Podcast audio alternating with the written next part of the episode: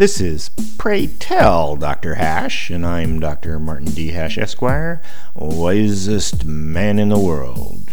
Because the competition just ain't that tough. And these are things I wish someone had told me. Today's topic What will cause the collapse? The U.S. is in the midst of stocks, bonds, and housing bubbles. Plus, mix in the volatility of a raft of record setting obligations, student loans, personal credit card debt, auto loans, public retirement, and the national debt.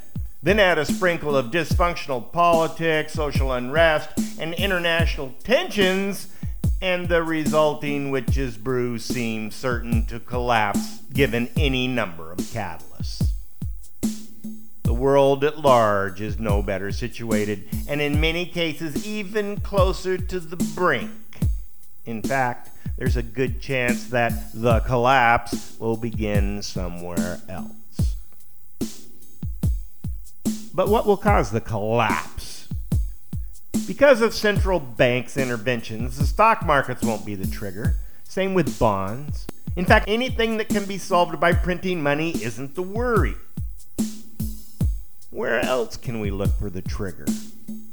Generally, a collapse is guaranteed when consumption exceeds production, but we've got oodles of production capacity, especially with free trade.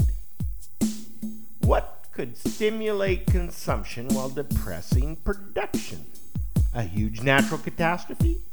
State confiscation for a big war effort? A religious revival like environmentalism that convinces people to stop consuming? A trade war that decreases imports?